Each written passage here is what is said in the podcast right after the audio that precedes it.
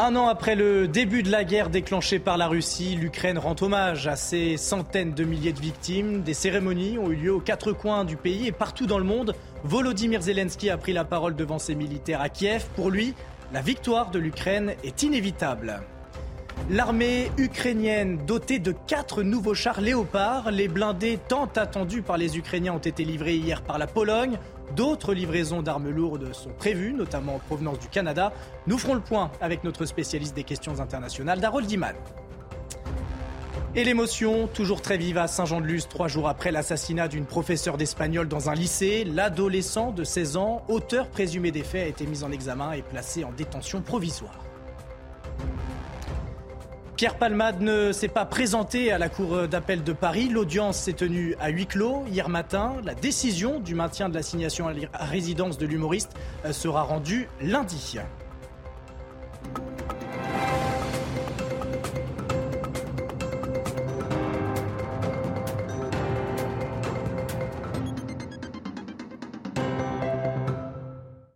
Et bonsoir à tous, je suis ravi de vous retrouver pour l'édition de la nuit. C'était il y a un an, le vingt-quatre février deux mille vingt-deux, peu après quatre heures du matin, la Russie lançait son offensive contre Kiev.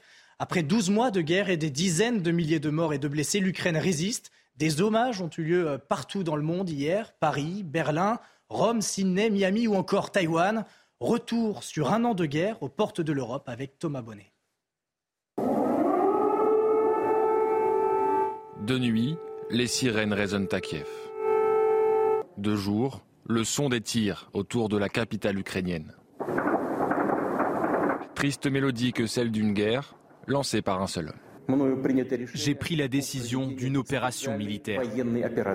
Lorsque Vladimir Poutine lance l'offensive au matin du vingt-quatre février deux mille vingt-deux, il espère une guerre éclair visant à renverser le pouvoir à Kiev. Un scénario alors redouté par les autorités occidentales.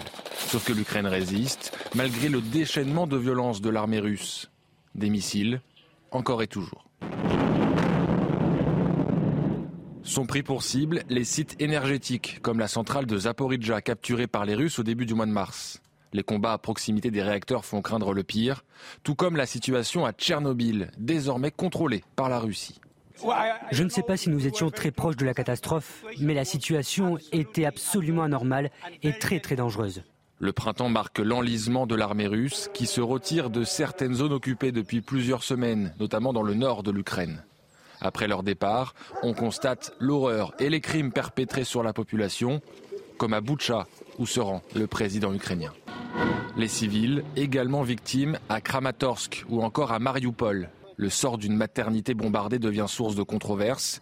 Russes et Ukrainiens se rejetant la responsabilité. Marioupol, ville dévastée. Le théâtre, mais aussi l'usine Azovstal, symbole de l'intense conflit. À la fin du mois d'août, notamment grâce aux armes occidentales, l'Ukraine lance sa contre-offensive et fait reculer l'armée russe. L'espoir grandit dans les rangs ukrainiens. Kherson est repris en novembre. À la fin de l'année, c'est à Bakhmout que se concentrent les combats. Les miliciens de Wagner y sont fortement déployés. douze mois que le conflit fait rage en Ukraine, pays déjà lourdement marqué par les stigmates de la guerre. Et à l'occasion de ce triste anniversaire, de nombreuses cérémonies d'hommage aux soldats tués ont eu lieu à travers le pays ce vendredi. Volodymyr Zelensky a pris la parole devant les militaires, place Sainte-Sophie à Kiev. Il a affiché son, optimiste, selon, son optimisme. Selon lui, deux mille vingt-trois sera l'année de la victoire et il appelle ses partenaires à respecter leurs promesses de soutien. Si les partenaires respectent toutes leurs promesses et leurs échéances et ne se contentent pas de blabla, et je crois qu'ils ne le feront pas car nous sommes des partenaires forts. Il y a des preuves de cela. Si nous pouvons tous faire nos devoirs importants, nous gagnerons inévitablement.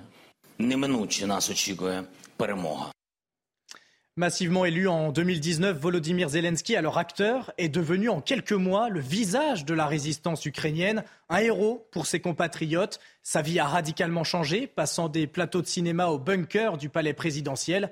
Quand la fiction devient réalité, le portrait de Volodymyr Zelensky, serviteur du peuple, devenu chef de guerre, par Thomas Bonnet. Ce jour du vingt-quatre février deux mille vingt-deux, c'est un président au regard grave et au ton solennel qui s'adresse à ses concitoyens. La Russie vient de lancer son offensive en Ukraine et Volodymyr Zelensky n'a d'autre choix que de se muer en chef de guerre. Une transformation express pour cet ancien comédien que rien ne destinait aux fonctions suprêmes, si ce n'est un rôle prémonitoire de président dans une série à succès. Un costume de chef d'État qu'il troque rapidement pour ses couleurs militaires, devenu le symbole de sa résistance. quarante-huit heures après le début de la guerre, face aux menaces russes et en réponse aux propositions américaines d'exfiltration, Zelensky déclare. Non seulement Zelensky ne quitte pas l'Ukraine, mais il se filme au lendemain du début de la guerre, dans les rues de Kiev, comme pour narguer Vladimir Poutine. Les citoyens sont ici et nous sommes ici. On défend notre indépendance. Voici la communication signée Zelensky. Le président ukrainien occupe l'espace médiatique et multiplie les messages en visioconférence. Ovationné ici par le Parlement européen, il intervient aussi dans des cérémonies telles que la Berlinale ou les Oscars. À Kiev, Zelensky reçoit acteurs et dignitaires du monde entier. Jusqu'à cette visite historique du président américain Joe Biden. À chaque fois, Volodymyr Zelensky martèle le même discours, celui de la nécessité pour l'Ukraine de bénéficier de l'aide occidentale. Un soutien moral, mais aussi et surtout matériel. Zelensky réclame d'abord de l'argent, des chars, puis des missiles longue portée, jusqu'à demander récemment devant le Parlement britannique des avions de combat. Des avions de combat pour l'Ukraine, des ailes pour la liberté. Un sens de la formule et l'incarnation de la résistance à l'envahisseur russe. Zelensky compte désormais emmener son peuple à la victoire. Avec déjà des projets pour l'avenir, le président ukrainien a déposé officiellement des demandes d'adhésion de l'Ukraine à l'OTAN ainsi qu'à l'Union européenne. De l'autre côté de la frontière, en Russie, la traque des derniers opposants à Vladimir Poutine continue. Regardez ces images, c'était hier à Saint-Pétersbourg, des Russes déposant des fleurs sur le mémorial du poète ukrainien Taras Shevchenko. Ces derniers ont immédiatement été interpellés par la police. La majorité des Russes, elle, semble pourtant être derrière Vladimir Poutine. Écoutez-les. Mes attentes, je veux que cela se termine le plus vite possible. Bien sûr, on souhaite que la Russie gagne son opération militaire. Le monde est contre nous. Les pays de l'OTAN nous combattent via l'Ukraine en fournissant des armes à ces nazis. Je veux la paix. Je veux que tout ça s'arrête le plus vite possible. Il y a trop de victimes, victimes morales et physiques. Nous, les retraités, ressentons tout ça. La guerre, c'est mal, évidemment. Mais cette année a montré qu'aucune autre décision ne pouvait être prise. Et donc, on défend notre indépendance, notre liberté, une chance pour le futur, le futur de nos enfants. Donc nous souhaitons la victoire. Et du côté de l'Ukraine, l'armée a réceptionné les quatre premiers chars de combat Léopard deux en provenance de la Pologne. Le Premier ministre polonais, alors en visite à Kiev, a annoncé que d'autres blindés arriveraient dans quelques jours. La livraison de, de quatre chars en provenance du Canada devrait également suivre. Un an après le début de la guerre, ces livraisons marquent le début d'envoi d'armes plus lourdes en Ukraine. Volodymyr Zelensky est-il en train d'obtenir l'aide militaire euh, qu'il souhaitait euh, depuis longtemps? Les précisions d'Harold Diman.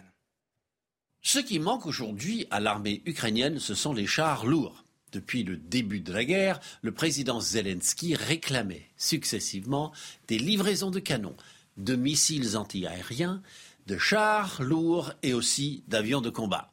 Lentement, il reçoit le matériel réclamé. Que Vladimir Poutine mette les Occidentaux en garde contre cette escalade qualitative n'y change rien. Généralement, le président russe réagit en tirant des missiles. Or, l'ambiance chez les Ukrainiens est à un optimisme prudent. Plusieurs chars de type Léopard deux, de fabrication allemande, sont arrivés sur le sol ukrainien, cadeau de l'armée polonaise. Ce modèle est facilement opposable aux chars de l'armée russe.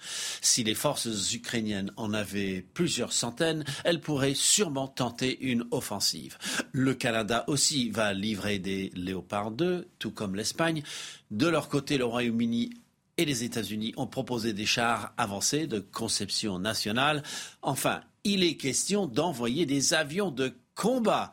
Des pilotes ukrainiens sont entraînés sur des avions F seize en Pologne et la France n'a pas exclu d'envoyer des Mirages. L'arsenal ukrainien est infiniment plus musclé qu'il y a un an. Sur le terrain, tout est en partie détruit. Plus de cent mille Ukrainiens ont alors trouvé refuge en France. Un accueil qui aura coûté près d'un demi-milliard d'euros à la France, essentiellement pour les hébergements et les allocations. Comment vivent les Ukrainiens accueillis sur notre territoire ? Nous sommes retournés à la rencontre de Katerina et ses deux enfants de neuf et onze ans, arrivés à Quimperlé dans le sud Finistère en mars deux mille vingt-deux. Michael Chailloux. Depuis janvier, Katerina parcourt un virgule cinq kilomètre à pied quotidiennement, parfois même de nuit, pour travailler dans cette usine d'agroalimentaire de Quimperlé. Titulaire d'un master, elle était professeure d'anglais en Ukraine. Depuis deux mois, elle prépare des tripes et des saucisses en Bretagne. Je gagne un peu d'argent, c'est pour ça que je peux envoyer mes, mes enfants au stage, au stage de foot et au centre de loisirs. C'est très important pour communiquer avec les gens, pour être nécessaire. Katerina est arrivée en France en mars deux mille vingt-deux avec ses deux enfants. Nous l'avions rencontrée l'été dernier. Elle est hébergée chez sa belle-mère Zana, qui est mariée à un Breton. Il faut rester encore ici, il faut encore prolonger tout ça. Mikola, le mari de Katerina, travaille pour le renseignement ukrainien. Il est venu deux semaines en Bretagne en décembre en toute discrétion pour retrouver femme et enfants. Un an après le début de la guerre, il n'y aura pas de vainqueur, dit Katerina, qui s'inquiète des dernières informations en provenance de Pékin. J'ai peur de Chine, parce que c'est un pays très immense, c'est un grand pays, et deux grands pays sont contre nous. La Chine, s'y va aider, ça va être la troisième guerre mondiale. Pour ces Ukrainiens, seule une solution diplomatique peut mettre fin au conflit. Ils l'espèrent avant l'été prochain. À Saint-Jean-de-Luz, trois jours après le terrible meurtre d'une professeure d'espagnol par son élève, l'émotion est toujours très vive devant l'établissement. De nombreux collégiens, lycéens, accompagnés de leurs parents, viennent déposer des fleurs en hommage à leur enseignante. L'adolescent de seize ans, auteur présumé des faits, a été mis en examen et placé en détention provisoire. On fait le point sur l'enquête avec Maureen Vidal. Mise en examen pour assassinat, l'élève de seize ans qui a poignardé sa professeure d'espagnol mercredi matin est placé en détention provisoire dans un établissement pénitentiaire pour mineurs.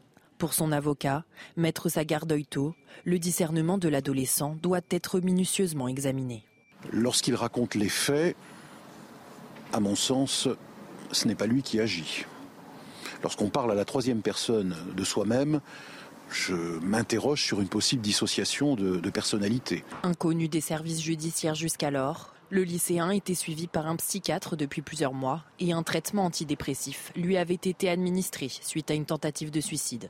Un garçon qui est décrit comme parfaitement intégré, comme euh, proche des siens, qui certes faisait l'objet de, de traitements euh, antidépressifs depuis maintenant quelques mois, suite à une tentative de, de suicide qui questionne, qui questionne considérablement au regard de ce qui lui est aujourd'hui reproché. Un premier examen a déterminé que l'adolescent ne souffrait d'aucune maladie psychiatrique. D'autres expertises auront lieu la semaine prochaine afin de définir sa responsabilité pénale. La Cour d'appel de Paris rendra sa décision sur l'assignation à résidence de Pierre Palmade lundi. L'audience s'est tenue hier matin à huis clos et en l'absence de l'humoriste, Pierre Palmade reste mis en examen pour homicide et blessures involontaires après avoir provoqué un accident sous l'emprise de stupéfiants. Noémie Schulz était sur place.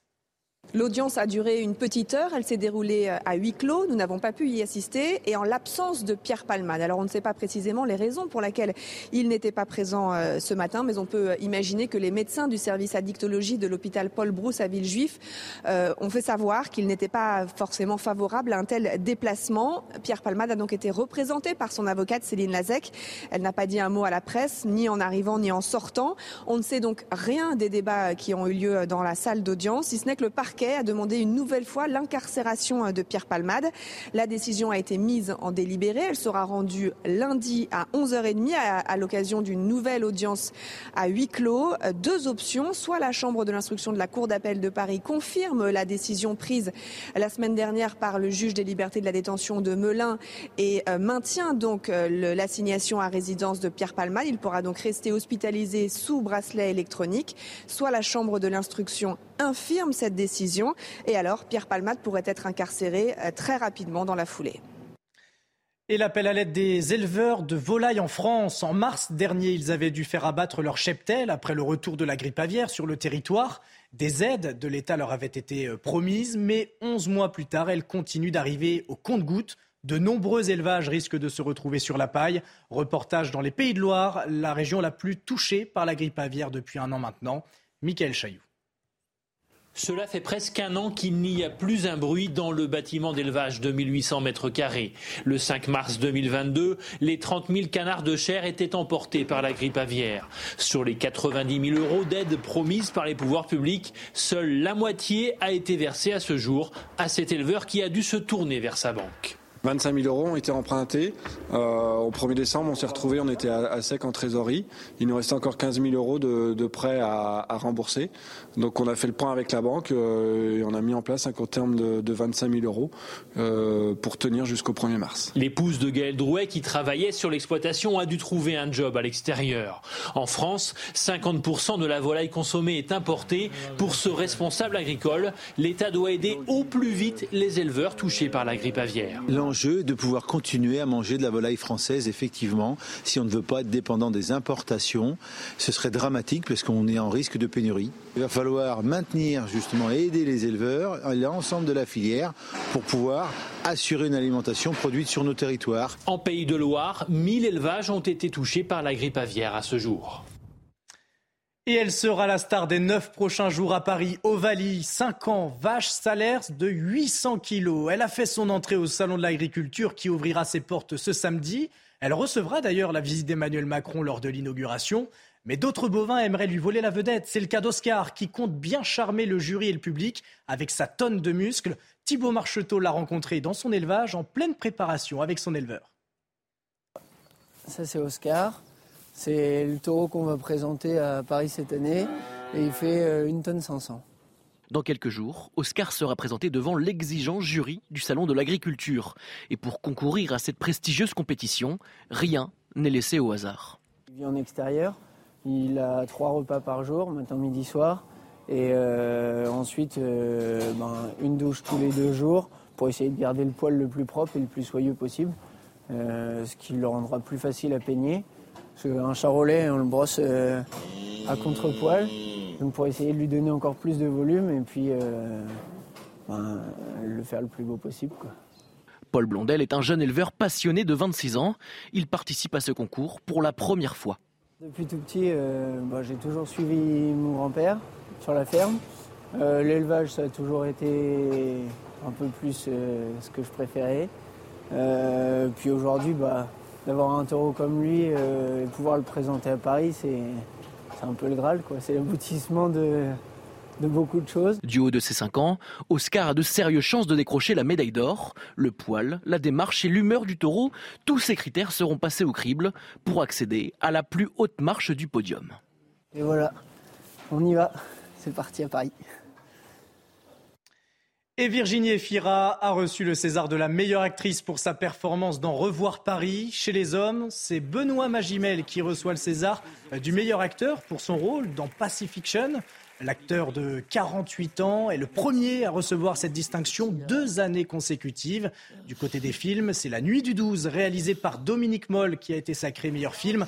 Un polar haletant autour d'une affaire non élucidée. Tout de suite, votre journal des sports. Et on commence ce journal des sports avec une nouvelle polémique au sein de la Fédération française de football. Cette fois-ci, c'est l'équipe de France féminine qui est touchée. Plusieurs cadres annoncent leur retrait de la sélection à quelques mois seulement de la Coupe du Monde. Les explications avec Thomas Duclos. Une gestion plus haut niveau, des valeurs remises en question et des changements réclamés. Trois jours après le succès des Bleus au tournoi de France, Wendy Renard, Khadija Toudiani et Marie-Antoinette Katoto font voler l'équipe de France en éclats. Mon visage peut masquer la douleur, mais le cœur, lui, souffre et je n'ai plus envie de souffrir. Merci pour votre soutien et le respect de ma décision. J'ai eu Marie-Antoinette Katoto au téléphone. Ce que je sais, c'est qu'elle n'était pas forcément très heureuse quand elle rentrait de sélection. Euh, j'avais eu l'impression que ça s'était euh, vraiment arrangé, euh, notamment avant l'Euro, et, et que ça allait mieux dans ce groupe France. Et au final, je me rends compte que pas du tout. En place depuis deux mille dix-sept, Diacre a régulièrement été la cible de critiques autour de sa gestion du groupe, encore prolongée l'été dernier jusqu'en deux mille vingt-quatre après un euro terminé en demi-finale. Trop sans doute pour les trois joueuses soutenues par plusieurs coéquipières. Connaissant les joueuses, c'est pas des joueuses qui aiment faire des grands coups d'éclat ou, ou faire des choses comme ça, mais là je pense que ça devient invivable pour elles et donc du coup elles espèrent pouvoir faire bouger les choses. La fédération réagira à ces événements lors d'un comité exécutif le vingt-huit février. Le temps presse avant la Coupe du Monde en juillet. Et en ouverture de la vingt-cinquième journée de Ligue un, Lille s'impose face à Brest, deux buts à un. Les Bretons avaient pourtant ouvert le score sur une déviation contre son camp du Lillois Thiago Diallo. Et c'est au retour des vestiaires que les Dogs inversent la tendance sur corner à deux reprises.